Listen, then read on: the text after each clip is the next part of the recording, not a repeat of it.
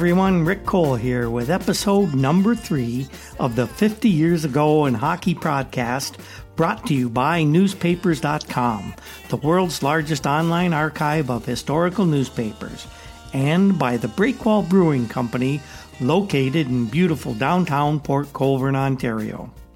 In this week's show, we have news and notes from the period between October 18th, November 7th of the 1969 hockey season.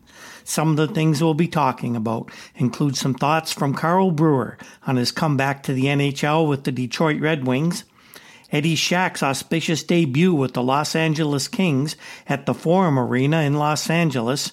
We even have a few words from Eddie today.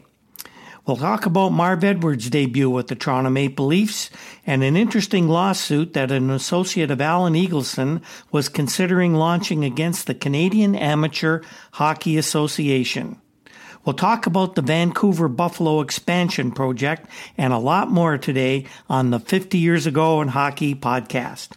Now, this week, since we're covering a slightly longer time period than we have been to catch up to the actual dates, we'll have a more shorter, quicker hits rather than longer features. There's just so much we want to talk about.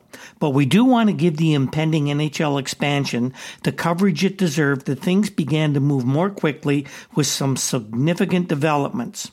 First up this week, we'll have the very, very spectacular debut made by Eddie the Entertainer Shack as he played his first game as a Los Angeles King before the home crowd at Jack Kent Cooke's Arena, the fabulous Forum.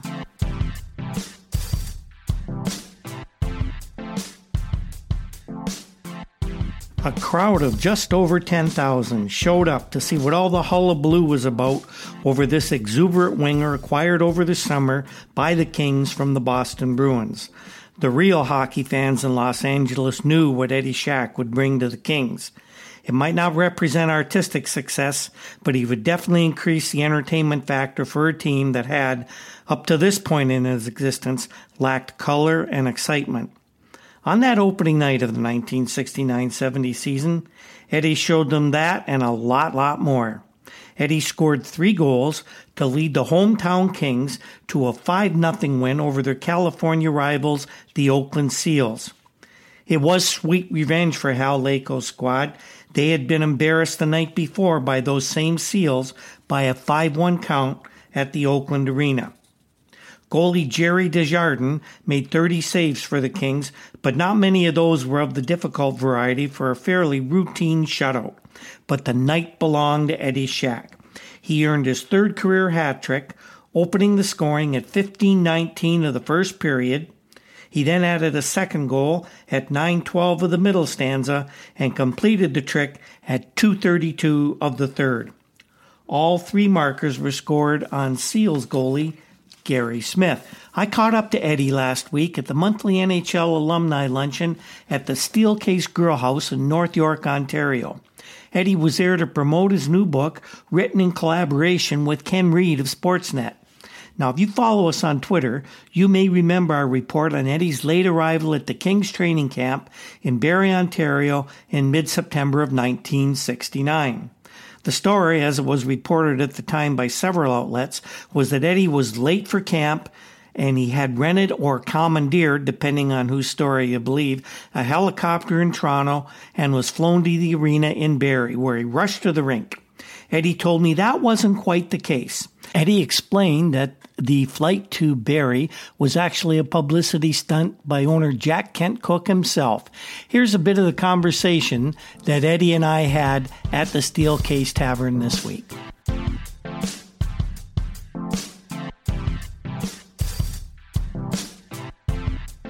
Jack Kent Cooke, oh, yeah. and he wanted to get publicity for uh, in L.A. and that, and then Yeah. he, what they did, they brought me in from Toronto to Barrie, Uh huh. and that was training camp. So they took you in by helicopter. Yeah, they took me in by helicopter. They wanted to cause some excitement or whatever it is. Oh yeah. Well, you certainly did that. What'd you think of Jack Kent Cooke? Well, he, he was all right, but when I went down, and he said, "What do you think of?" Uh, you know, he, he was so proud of the, of the arena, right? Mm-hmm. And I said to him, "Oh, just like uh, Boston Gardens." oh, jeez. Well, he must have been mad at that. Oh yeah. Yeah? But you have to watch it with him because he thinks he's so much, and then I and like with me. Uh, playing in LA, I had fun and I did what I wanted, wanted to do, and I, like that didn't bother me. And then they had the, the coach they had was um, Al Laycoe? Al Laycoe, right?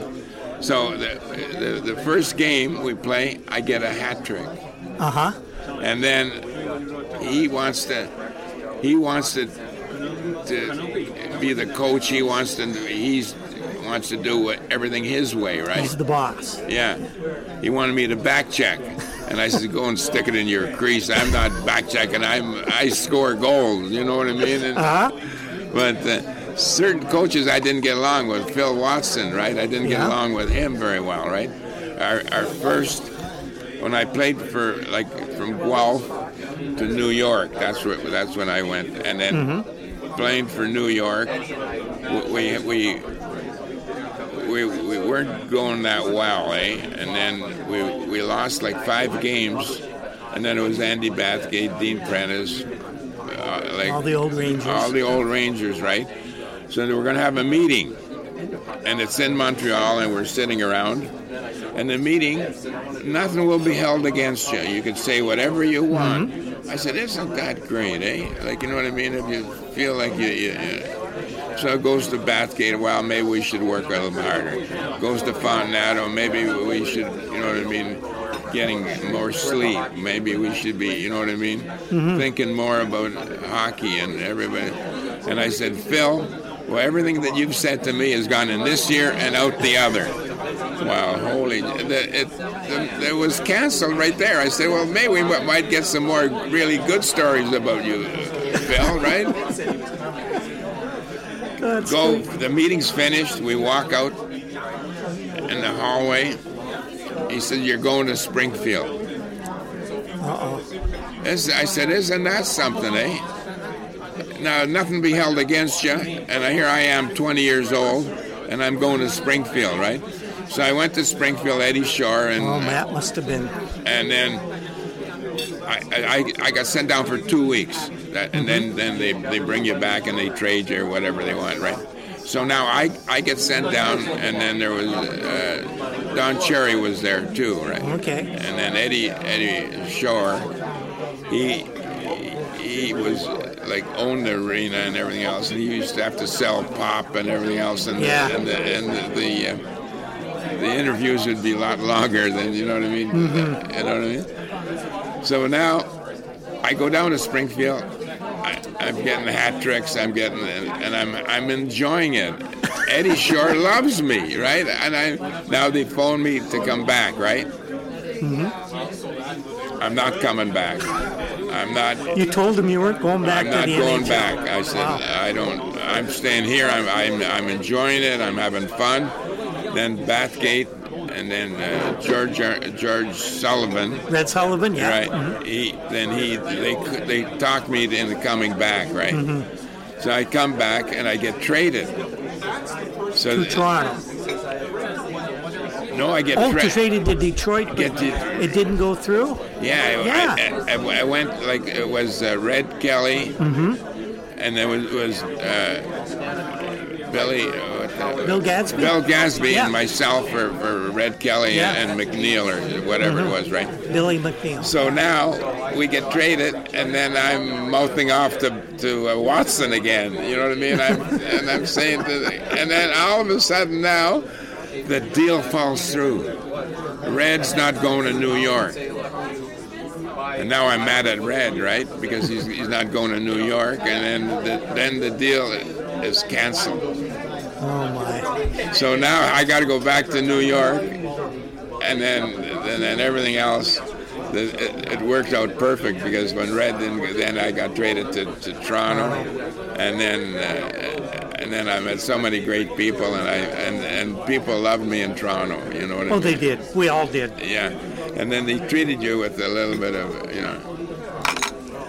Okay, Eddie. Uh, how are you? Thanks very much. Okay, okay, thank you. Eh? I will talk to you again for sure. Carl Brewer, now of the Detroit Red Wings, sat down with Jack Berry, of the Detroit Free Press early in the season to talk about his comeback to the NHL after being away from the big league for four years. Here's a few of the uh, thoughts Carl has about coming back to the NHL. Now, Berry started off the interview by asking you start you only played one game in the minor leagues before you went up to Toronto to begin your NHL career. You didn't get an idea of how things were in the minors until you'd been an all-star defenseman in the NHL. What was it like after you left the NHL and went down to various leagues as an amateur after walking away from the Maple Leafs? Carl said, It's kind of a different, difficult question. I've been impressed with anything. It's been the universality of hockey. It's the same whether you're in Muskegon, Michigan, Des Moines, Iowa, Hansfield, Finland, or Winnipeg, Manitoba. Carl was asked what he likes about hockey. What's kept him in the game after all these years? Carl said, For me, hockey is basically hell. But I would really like to be able to play it and enjoy it. I do enjoy it, but I'd like to be at peace with myself playing it. It's a great game, and the satisfactions are immediate. The satisfactions are so immediate. They're there, they happen. Whereas working somewhere else, I think you have to wait a long time before the boss pats you on the back. Here you don't need anyone to pat you on the back, although it does help.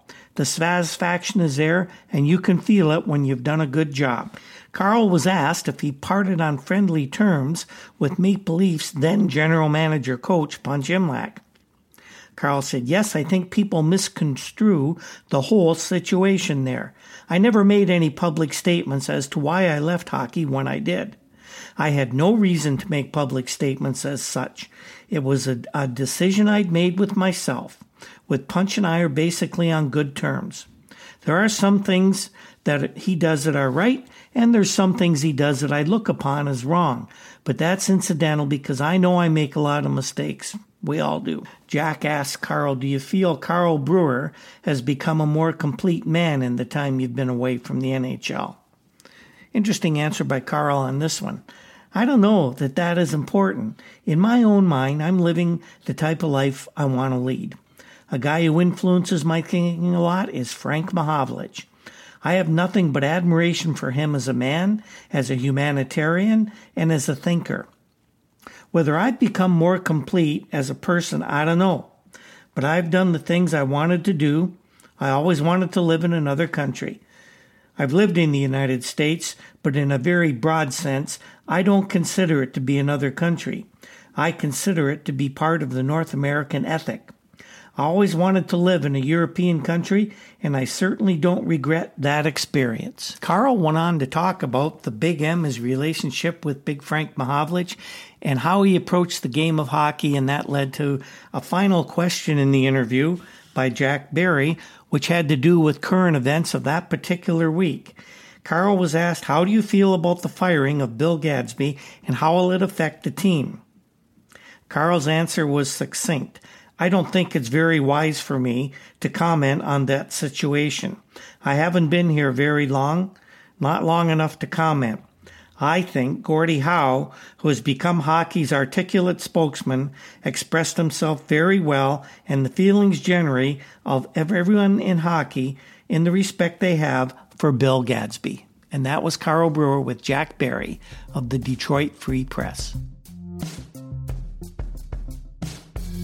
Last summer, actually last spring, right after the Stanley Cup playoffs, the Maple Leafs fired coach, general manager Punch Imlach, and venerable goaltender Johnny Bower said he was retiring as well. Over the summer, new Toronto Maple Leaf general manager Jim Gregory acquired a 34 year old goalie named Marv Edwards from the Pittsburgh Penguins. Marv had, at this point in his hockey career, played just one NHL game, that with the Penguins. Marv, a native of St. Catharines, Ontario, performed extremely well in the Toronto training camp and so impressed new coach John McLellan that he made the team to start the season. Now, McLellan had a bit of inside information on Marv. See, Johnny had coached Edwards for several seasons when they were both at Nashville in the Eastern Hockey League. Marv was considered by far the best netminder in that league, winning that award several times. Marv made his Toronto Maple Leaf debut at home at Maple Leaf Gardens against the Chicago Blackhawks on October 20th. It was a winning start as the Leafs downed the visitors 4 to 1. In that game, the Hawks fired 40, 37 shots at Marv, with the only one to beat him coming off the stick of Lou Angotti to give Chicago a 1 0 first period lead. Edwards shut the door after that as the Leafs cruised to the win. Brit Selby, Dave Keon, Mike Walton, and Ron Ellis took care of the Toronto scoring, and Edwards talked to reporters a bit after the game. He said he was jittery as a cat before he stopped the first shot on Saturday. He had an idea on Friday that he'd be in the action this weekend, although he didn't get the final word until the pregame meeting. Marv said, I'd like, I figured I'd like to start on the road, less pressure, but then the coach, he had other ideas. Johnny McLellan said that I told Marv on Friday I wanted him to start at home because I was sure he could do the job, and I knew that if he was able to break the ice at the Gardens, his next start would be routine, and he was absolutely great. Before the season, everyone claimed our goaltending and defense was suspect. They've only given up seven goals in the four games we've had so far, and if the forwards had been as sharp as this, we'd have a few more points.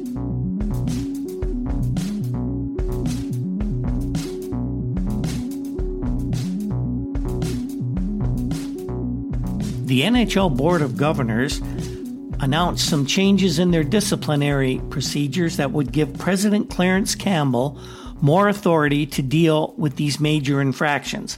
Campbell himself suggested these changes to the governors. The changes suggested and approved are the minimum automatic fine for leaving the player's bench or penalty bench was increased to $100 from the previous 50. Under the new definition, the President has the power to increase the amount at his discretion under Rule 66, leaving the bench.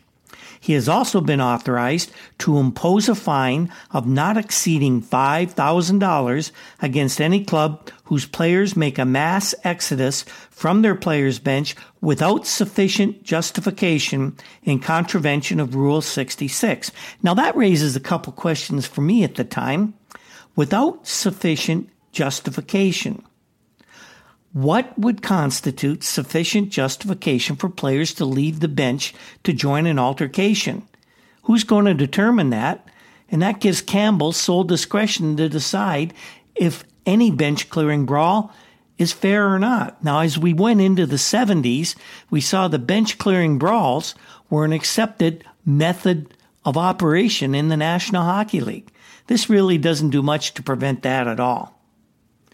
Now, another and possibly most stringent amendment concerned the fact that the president was now authorized to have a player or a club's official salary forwarded to the league headquarters any time that the party is under direct suspension from the president. The remittance of an offender's salary is a new step. However, all money collected in this manner doesn't go to the NHL, but quite correctly so, to the NHL Players Emergency Fund under an agreement with the NHLPA. Campbell commented, I did not have any authority to make the club pay in the salary before. Previously, I could only find an individual player a maximum of $500. Now, when this fine is levied and when the club does remit the salary to the league, it's supposed to come right out of the player's pocket, but there's nothing in the rule that prevents the club from paying this player his salary and then forwarding a like amount to the league. And I'm sure they're going to have to deal with that on down the road. More legal type news, and this one here is a doozy. Bill McMurtry, a law partner of Alan Eagleson, executive director of the National Hockey League Players Association, said that he would bring a lawsuit against the Canadian Amateur Hockey Association if a Quebec amateur hockey player is not allowed to play in Ontario as he wishes. Daniel Bouchard, an 18 year old goalkeeper who joined the London Knights of the Ontario Hockey Association Junior A Series this um, 1969 70, had been refused a release from his Sorel Quebec Junior Club. That was his last team. The Sorel team, however, which paid the player $100 a week in 1968 69, refused to release him for compensation or other any other conditions. McMurtry said the problem is that the boy must play in Ontario if he's to get an athletic scholarship in the United States, which is his desire. Daniel has grade 12, but needs to improve his English in school here if he's able to get a scholarship in the United States. Furthermore, there are very few U.S. college scouts who ever travel to Quebec. Bouchard said, I don't have very good English and I need it. If I'm to go to a U.S. school, my chances would be very poor without better English. Bouchard is enrolled in grade 13 at London Sir Wilfrid Laurier High School. The London team pays him $10 per week plus room and board. Now, Eagleson says we aren't saying that the rules are wrong, just that they must be adjusted in some cases. An amateur shouldn't be forced to accept the same rules as a professional must. If he's not allowed to transfer, the Canadian Amateur Hockey Association will be named a defendant and the Supreme Court of Ontario will be requested to intervene by way of a mandatory injunction. Both Eagleson and McMurtry admitted that the Bouchard case is representative of a large group of players. It is known, for example, that many similar cases already exist in the Northern Ontario Hockey Association besides the Quebec governing body.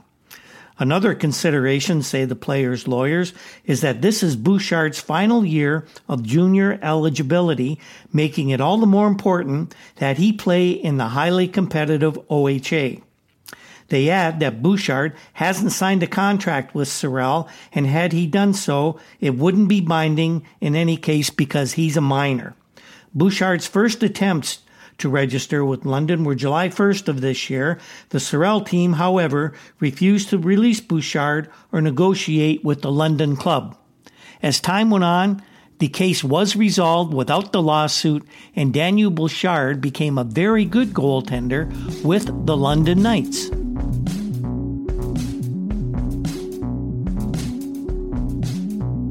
One of the fun things that I've been enjoying in doing these trips down memory lane is looking at trades that didn't happen but were openly discussed. Sometimes these discussions were made by way of a sports reporter who was actually being used by an agent or a team to promote a player's desire to be moved. One of these involved the Philadelphia Flyers and Chicago Blackhawks and superstar Bobby Hull. Jack Chevalier of the Philadelphia Inquirer reported that the Flyers haven't tried to make a trade for Bobby Hull, he says, yet. And even if they do, general manager of the Flyers, Bud Poile, wouldn't be able to talk about it. Jack talked about the tampering rule in the National Hockey League that would net Poile a hefty fine if he mentioned Hull's name in public. Flyers president William Putnam explained the procedure to Jacques Chevalier of the Inquirer. At least this is part of their on the record conversation. If you ask me if the Flyers would like to have Bobby Hull, I'd have to say no comment, explained Putnam. If I said yes and you put it in the headlines, then Chicago could claim we were tampering and we'd be subject to the fine. Putnam said the NHL Board of Governors passed the rule for their own protection. Putnam went on to explain Suppose Ed Snider made a public offer of $1 million for Bobby Hull and said we'd pay him $100,000 a season. That wouldn't help the Chicago Blackhawks in their negotiations with them. The purpose of the rule is to prevent us, the governors, from knifing each other in the back. Of course, an example of this took place this fall when rookie general manager Jim Gregory of the Toronto Maple Leafs politely suggested that he would love to have holdout LA Kings defenseman Bill White with the club. Kings general manager Larry Regan went ballistic, as one would expect, reported the incident to the National Hockey League president Clarence Campbell, who levied a fine against Gregory, who learned a valuable lesson. Now, in this case, Blackhawks general manager Tommy Ivan told the Inquirer that I'm not entertaining any offers for Hull right now. I just want to get this darn contract thing squared away. Asked if he'd turn a deaf ear to an irresistible trade, Ivan said, No, I'd listen. I've been listening to trade offers for years. So Chevalier went on to say that if the Flyers offered a package like Parent, Ed Van Impe, and Reggie Fleming for Hull, Ivan would listen. But he and Poile wouldn't toss such names around publicly because of the tampering fine, which would be about a $1,000. Now, it's interesting that those three names would be put forth by Chevalier. One wonders whether Jack just made it up, or, like any good journalist, he dug up some information off the record and surreptitiously has put this out there at the behest of someone with a stake in the negotiations.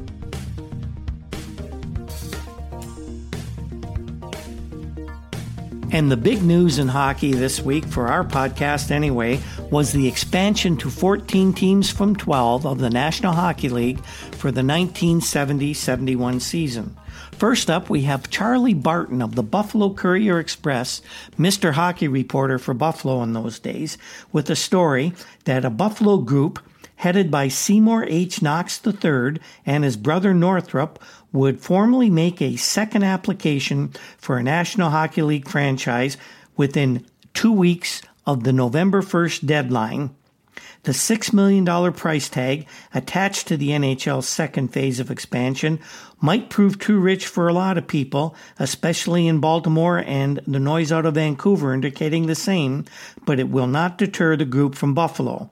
The Knox brothers led the Buffalo drive for a franchise in the original expansion program of 1967, but they were turned down when St. Louis, Philadelphia, Minnesota, Oakland, Los Angeles, and Pittsburgh were accepted. And that despite the fact that the Buffalo presentation was probably the best of any applicant at that time. Now, the Knox brothers were in Argentina as November 1st rolled around, and Robert O. Swados, secretary and counsel for the Niagara Frontier Hockey Corporation, said that he had no comment on the rumors that the Knoxes will try once again to put Buffalo into the NHL. But then he added, We are doing our homework. Now, what he meant at that time was that the Knoxes haven't stopped their efforts to bring an NHL team to Buffalo. They made several abortive attempts to transfer the Oakland Seals to the Queen City, and they're now minority stockholders in that franchise. Northrup Knox is captain of a U.S. polo team which will meet Argentina in an international match just after November 1st in Argentina. His brother will be there as a spectator. Since becoming stockholders in the Oakland Club, the Knoxes and Swados have attended a number of NHL meetings and repeatedly have said their prime hockey interest is to bring an NHL club to Buffalo, not to prop up the moribund Seals franchise. In addition to Swados, those reportedly associated with the Knoxes include Hazard Campbell, Paul Schoellkopf Jr., J. Fred Schoellkopf IV, George Goodyear, Joe Stewart, and Arthur Victor Jr. Notably absent from that group are the Pastor brothers. Ruby Pastor, principal owner of the American Hockey League Buffalo Bisons, has said that he will sell his franchise if an NHL club is awarded to the Knox Group. Now, any club that would come into the NHL from Buffalo would be operated in Memorial Auditorium until the Erie County Dome Stadium with a $2 million hockey alternative uh, structure is completed. A proposal on the location of the rink to be incorporated in the stadium will be submitted by architects early next month. The rink will house between 16,000 and 22,000 seats for hockey and even more for basketball. The stadium has not been approved yet, and if it isn't, then a Buffalo team would have to play in an expanded Memorial Auditorium, which holds just under 10,000. 12,500 is the minimum seating capacity that the NHL has stipulated must be followed to have a NHL franchise. Now, here's something that came up right after Charlie Barton put this story out in the Courier Express. It was a column by former Toronto Maple Leafs general manager coach Punch Imlach. Now, Imlach, as everyone knows, holds stock in the Western Hockey League Vancouver Canucks and is thought to be a fait accompli that he will become either the general manager, coach, or some other executive when the Vancouver club enters the NHL. Here's what Punch had to say right after the Charlie Barton story. And I'll quote Punch here. I don't know whether Buffalo has made a formal application to the National Hockey League, but I believe it soon will. The gentleman who will, in all probability, make the application is Seymour Knox. He was, during the discussions on expansion, the alternate governor of the Oakland franchise and attended all the meetings in that capacity. It's logical to assume that as a governor, he endorsed the expansion plan laid out by the NHL. When I wrote my first column in the Toronto Telegram, I talked to Knox regarding the plan, and he said he considered it intelligent, practical, and a compromise. I shuddered as I listened, but I realized he was just giving me the party line. I have found out that if you ask enough questions to enough people, something breaks. Trying to find out how the $6 million figure for a franchise was established, I discovered the following story. It seems a lot of the governors were sitting around in New York discussing the tab they were going to put on the new clubs. One suggested 3 million, Another said five million, another said six. Do you think they'll pay that? asked the governor. Why don't you ask them? was the reply. One is sitting right behind you. So they asked, Would you pay six million dollars for a franchise, Seymour? And Seymour said he would. Now, as my kids would say, how's that grab you? Naturally, I checked the story with the governor, and as he put it, it's so close to the truth that they couldn't sue you over it. I called Reuben Pastor, who has been the benefactor of a hockey club in Buffalo for many years, the American Hockey League Bisons. Presently, the Buffalo Bisons is one of the best in minor leagues, but it was not always this way. Pastor's had to take his lumps, and I must say he never complained, but he sure didn't like it. I asked Pastor if he had sold his club, and he admitted that negotiations were underway, although he declined to name with whom. From the conversation, I gathered that a price had been set and that he would not stand in the way of an NHL franchise coming from, to Buffalo.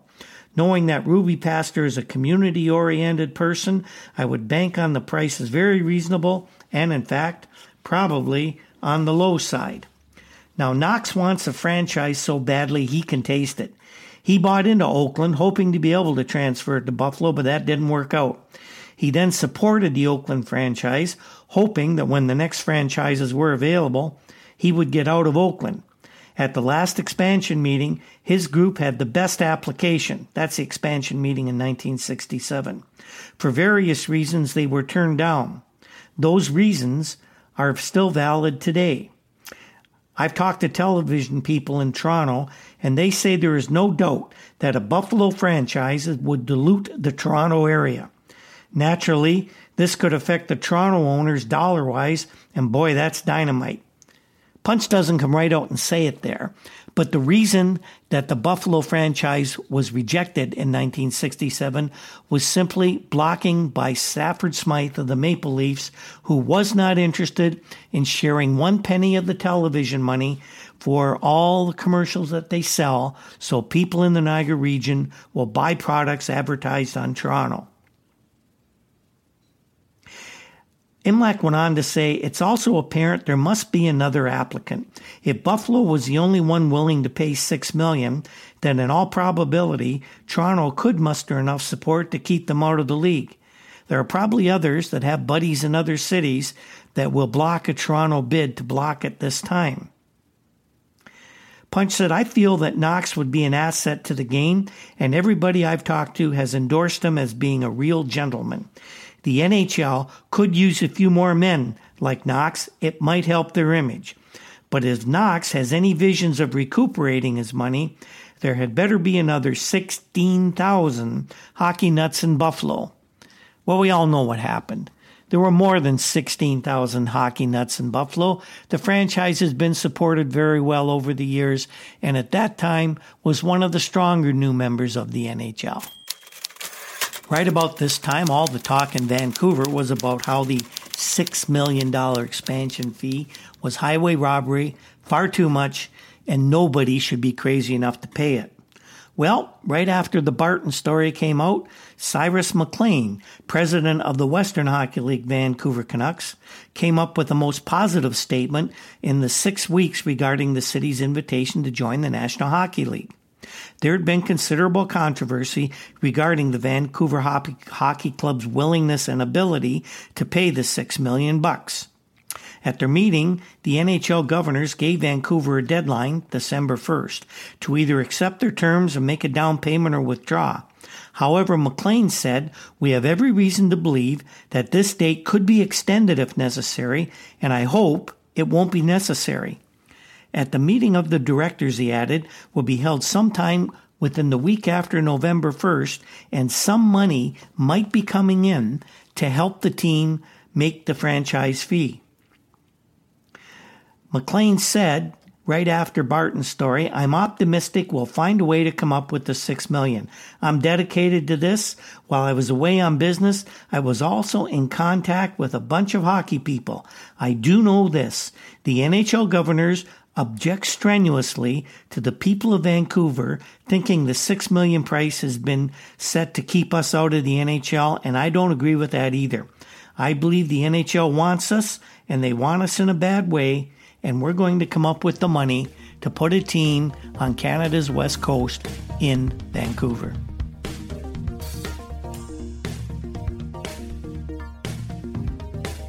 But in other quarters, that $6 million franchise fee was too much.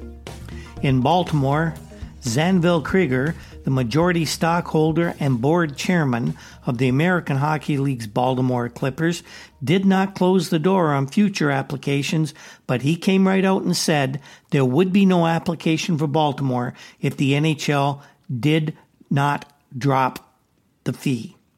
He cited three major stumbling blocks to any person from Baltimore applying for an NHL franchise. Number one, the league wants payments in excess of a total of $7 million additional payments to the AHL alterations to the Baltimore Civic Center, bringing the total cost to between 9 and $10 million. That's a $5 million jump over what the franchise price and fees were paid in 1967.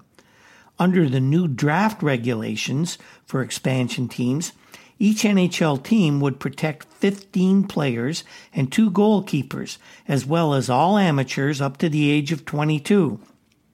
Now, the Clippers noted that only one player from each existing NHL team would be available for the draft. One player. Number three, the NHL reserved the right to grant a competing franchise to Washington, D.C., which is only about 35 miles from Baltimore. All other league teams have exclusive territorial rights covering a 75 mile radius. Krieger asked, Why should Baltimore go in as a second rate citizen? I don't think they want to hurt Baltimore, he said, when asked if there was an attempt to exclude the city. They just want to get as much money as possible. The league feels somebody can pay this kind of money. Krieger added that bringing an NHL franchise to Baltimore under these conditions would invite some financial disaster. We have talked to bankers, investment people, and every wealthy person we know here and elsewhere, said Robert Jake Embry, president of the Clippers. Buffalo is still doing their homework. Krieger raised the possibility of a second major hockey league based on the American Hockey League. If the NHL will not bend, there's a real possibility of bringing the American Hockey League to NHL quality. We'll have more on that next week when Mr. Embry expands on his thoughts on a rival hockey league. And of course, right after Baltimore made their announcement, another one came down the pipe as well, that out of Cleveland, where owner of the Cleveland Barons of the American Hockey League, Nick J. Mileti, said he is withdrawing his application for an expansion franchise. Clarence Campbell said he received a letter from Mileti that uh, he had written him saying that the $6 million figure was too high and the tentative bid was withdrawn. Mileti operates the Cleveland Arena, which currently has a capacity of 9,300 for hockey. Plans had been made to enlarge it to more than 13,000 seats to meet the NHL standard. Among the costs that also made the uh, bid prohibitive was an indemnity figure to the American Hockey League, a figure which is expected to exceed $1 million. Now, Cleveland had already tried to get into the National League, and that happened back in the 50s when the Barons were owned by Jim Hendy. The Barons were a strong team, many felt were as strong as one of the six National Hockey League teams that were in existence at that time. Hendy made an application to become a seventh franchise in the National Hockey League, but that application at that time was rejected by the league. Now, the city of Vancouver finally did get a chance to get some money. It was announced that the Medicor Investment Corporation of Minneapolis wanted to assume the majority ownership of the Western Hockey League team with an eye to applying for the National Hockey League expansion franchise. Negotiating started in Vancouver uh, about 2:30 p.m. on November 3rd and they were expected to resume after a couple of days of back and forth. Acting for the Canucks were President Cyrus McLean and Coley Hall. Negotiating for Medicor was one 44 year old Tom Scallon of Minneapolis, who was the president of the company. The company was started in 1957 as a company leasing medical equipment. Three years before 1969, Scallon expanded it into the sports entertainment field, and they were also uh, instrumental in purchasing the Shasta Corporation of San Francisco in 1967, which owned Johnson Ice Follies. Now, Scallon was in Vancouver last June to arrange uh, uh, the 1969-70 world premiere of the Ice Follies International at the Pacific Coliseum, he liked what he saw about Vancouver and decided it was time to get involved in the National Hockey League. Scallon said, Our job is marketing entertainment.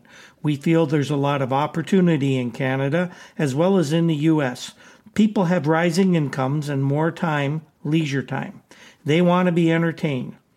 We would like to receive the receipts of the Canadian operation in Canada. It just isn't practical or good business to try to take the money into the U.S. It makes more sense to put it back in Canada. Now, Scallon is no stranger to the Canadian hockey scene. Two years ago, he attempted to purchase a majority share of the Toronto Maple Leafs. He backed off when he found that the price for a 60% of ownership of Maple Leaf Garden stock would cost him a whopping $16 million. This story will continue in our future broadcasts.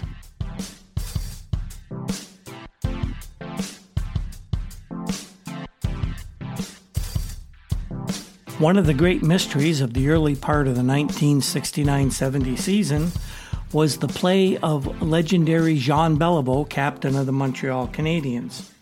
Jean had spent a few days in a Montreal hospital complaining of weakness and fatigue. He made it back for the beginning of the regular season, but it's been abundantly clear Big John is not himself. John is concerned that the 17th season he just hasn't been able to get started with the Canadiens. He's worried especially that he just doesn't know why. The spirit is willing and the talent is there, but John just can't get going. He's only scored two goals and three assists in the first couple of weeks of the season, but he hasn't had any drive and he's been tired after only a few shifts on the ice. John said, I don't know what's wrong, and the doctors couldn't find any reason for my fatigue. Scoring two goals might have given me a lift, he said about his last game, but even in that game, I didn't have much drive. The big Canadian's captain looks wan and depressed and not too anxious to talk about his problems, as according to Pat Kern of the Montreal Gazette. These problems also include periodic headaches and a reluctance to take pills to which he has been allergic in the past. He says it's hard to feel like playing hockey when you wake up just as tired as you went to bed. Maybe it's age. After all, I am 39 years old, he says.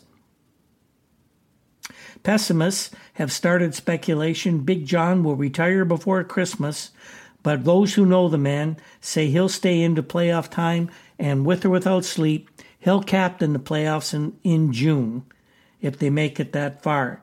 Problem with that is the Canadiens are not playing good hockey, and there's a distinct possibility they may not be around for the postseason celebrations this time. Ten years before the 1969 70 season, to be more exact, November 1st, 1959, Jacques Plante of the Montreal Canadiens was injured in a game against the New York Rangers when he was shot in the face by Andy Bathgate, the Rangers superstar sniper. Plante refused to go back into goal until um, Coach Toe Blake allowed him to wear the mask. Jacques spoke to Frank Dolson of the Philadelphia Inquirer this week and just had a couple of interesting uh, anecdotes about that uh, first donning of the mask in the NHL. Oh, the criticism, he said, and he laughed. He said, I have scrapbooks filled with stories. The 2nd of November, 1959, that's when it started. We, the Canadiens, were ahead 1 nothing. After three minutes, Andy Bathgate ripped my nose all up. He was about 10 feet in front of me and he tried to get the shot up. Again, Jacques' voice kind of trailed off. We know what happened. Toe Blake looked at me, Jock said. He asked me, What do you think? Can you play? Now, those, remember, were the one goalie days in the NHL when it was standard procedure for a man to wipe off the blood, stitch up the wound, and return to his post. But Plante was hurt badly. So badly that he told Blake, I'll go back in if I can wear the mask. Well, Toe really didn't have any alternative. He told him to get back in goal. He wore the mask and he won 3 1. And he went 10 more games without being beaten. The critics rapped him. They said it was terrible, it was a bad thing. Only once, though, did Jacques ever face an enemy rush without a mask in place again. That's right. A lot of people don't know this, but once more in Jacques' career, he would play a game without wearing a mask. He tells us about that. I was going for my fifth Vezina trophy in a row that year as the NHL's top goalie, and near the end of the season, I was in a slump. We were in Detroit, and Blake came to me and suggested that I take the mask off. I did, and we lost 3 0. After the game, believe it or not, Toe came up to Jacques and said, Jacques, I made a mistake. I shouldn't have asked it. So, yes, Jacques Plante did play without a mask once after that 1959 incident on November 1st, and it wasn't successful. We're glad he didn't win that game. They may never have let it put him on again.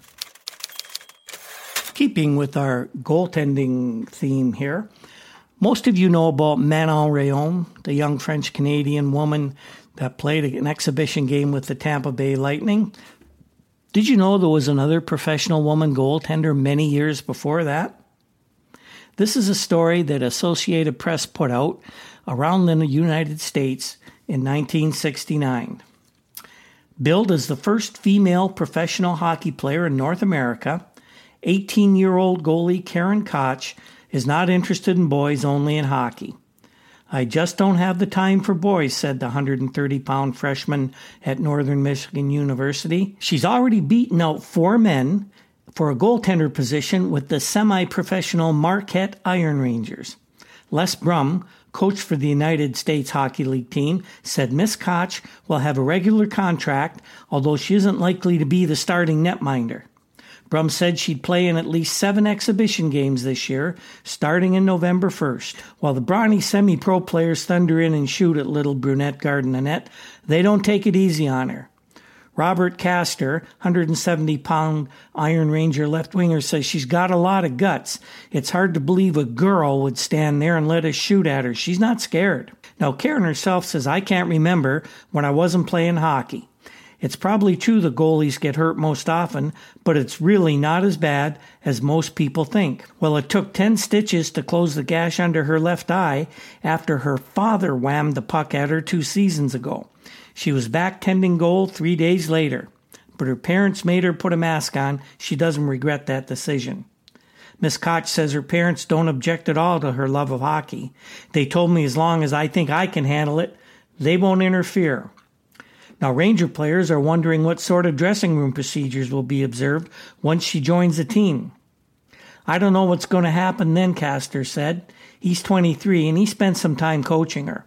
There are no shower room problems since she leaves her dormitory already dressed for the ice, except for her bulky pads, and she trots back to the campus after scrimmages. A hockey player since she was 12, Miss Koch said she enrolled in Northern Michigan University expecting to play varsity hockey. Then she was upset to learn afterwards the school had no hockey team. She tried out for the Iron Rangers, who found themselves without a backup last year. She beat out four guys and now she's got a position and gets some money for playing it.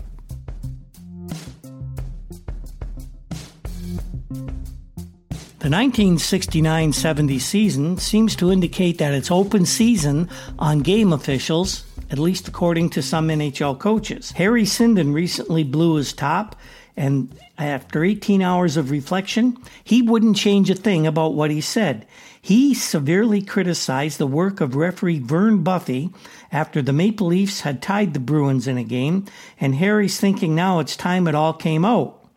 This is not a new feud. This is a thing between Bruins coach and the man who wears the number one badge the, among NHL referees has been going on for a long time, at least eight years. It reaches back to 1961 when Sinden was a player coach in Kingston, Ontario, Buffey at that time was a relatively new official. Sinden said, I'd have to say he never respected me as a player or as a coach, although I certainly have respected him as a referee. But he's been on me since 1961, and actually I'm afraid to say anything to him because he'll throw me out of a game or call him more closely on our players. It's gotten to the point I can't even holler the normal things that a coach will shout at an official. I'm not talking about obscenities, just normal things like wake up and keep your eyes open. I wouldn't dare say anything to him, and I'm not questioning his honesty or his integrity. I'm talking about the way he handles a game. At Oakland, after the game, we were in civilian clothes, and I wanted to ask him about a ruling and find out where I was wrong. I thought I must have been wrong. He wouldn't even talk to me. He just told me go learn my rules. I learned all right. I made a call and I found out he was 100% wrong. Another bad thing is we've had him in four of our last six games. That's wrong. There should be better scheduling than that because I say that re- referees are human beings and they can get influenced by seeing the same team all the time just as a player can. They're not dishonest, they're not incompetent, but if a player gets out of line in the first game and says something, it's only a human trait. The referees would be calling them awfully close on that player. And when a team has a referee three games in a row, it can be tough on the club. They're waiting for some calls. Scotty Bowman of the St. Louis Blues he doesn't count sheep before he falls asleep. He counts the instances that National Hockey League referee Bob Sloan has influenced the outcome of games involving the Blues. Bowman says, I can't stand that guy, but I don't want to incriminate myself. It would cost me money if I said everything I thought of him. However, Scotty did say that Sloan lacked, quote, judgment. He blew the game in the second period on the weekend when he didn't give Red Berenson a penalty shot. With New York leading 3 2 and only seconds remaining in the middle period, Berenson stepped out from the penalty box, picked up a loose puck at center, and raced in on goalie Eddie Giacomin. He was hooked and hauled down from behind by New York's Vic Hadfield. Sloan ruled that Red Berenson had gotten his shot away, nullifying the possibility of a penalty shot, although the puck barely dribbled off the St. Louis player's stick. Don't get me wrong, said Bowman. I'm not blaming Sloan for our defeat. I'm blaming ourselves for keeping him in the league as long as we have. Nobody has any confidence in the guy. I know it upsets my team every time we see him out there. A John Ashley or a Vern Buffey can blow 10 calls and doesn't bother you because you know they're not going to be influenced by pressure or the crowd. They'll make the right call when it counts. This guy, well, all you have to do is look at his record. There's trouble everywhere he works. Wonder if Clarence Campbell will have anything to say to Harry Sinden and Scotty Bowman about their comments about on ice officials.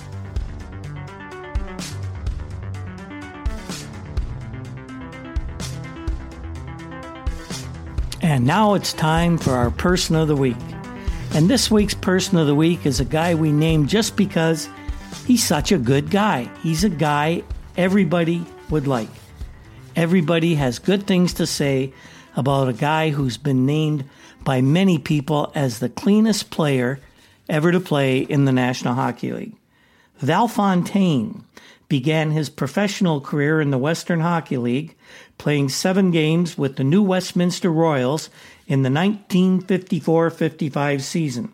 He then moved to Seattle for three years. Just after the 57 58 season ended, he had made impression on the Detroit Red Wings, who purchased his contract and he played next four seasons in the red and white. In the 1963 intra-league draft, Val was claimed by the Rangers, and he spent uh, up to 1965 in February with them when the Red Wings brought him back via a waiver claim. In the 1967 expansion draft, he was ch- claimed by the Pittsburgh Penguins, and he enjoyed five solid seasons with the Penguins before jumping to the WHA's Alberta Oilers in 1972. Val was happy to play out his final years of his career in his home province of Alberta. During the Penguins' first road trip of the season to Minnesota, Val was t- sat down with Dan Stoneking of the Minneapolis Star and they had a bit of a conversation. Val said, statistically speaking, they say he's the nicest guy in the NHL. In his 620 games as an NHLer up to that point, now 36 year old forward spent only 24 minutes in the penalty box. Even more amazing, the Penguins left wing had just 50 minutes in misdemeanors in 16 seasons of pro hockey, and that's a sport not particularly suited for gentle souls. I guess I'm the original Mr. Nice Guy, said Val. Aggressive hockey isn't my style, and it should be easy to see why. He's only 150 pounds, 5 foot 9. Now, Fonteyne has been whistled down for only one league infraction in the last four seasons in the NHL. That was a two minute minor for tripping against Oakland last season. Actually, I could have more penalties. It's just that the referees don't pay much attention to me. Certain guys in this league have a reputation for picking up penalties, and all they have to do is look cross eyed at another player and they're off the ice. My reputation lets me get away with a little more out there. He remembers his most aggressive year was 1954 in the WHL when he was caught for a whopping 11 minutes while playing for Seattle. I guess I went haywire that year, he says. Picked up five minutes for fighting. It's the only hockey fight I've ever been involved in. Now, about his own team, Val said lack of an aggressive club has been our biggest problem. But we've been bumping a few clubs around this season, and it shows on the scoreboard. We're playing very well, but we just haven't been able to get that first win. We've really been beaten in only one game, Fonteyne says, and he's optimistic that the Penguins will start winning, winning enough that he says we'll see them in the postseason in April.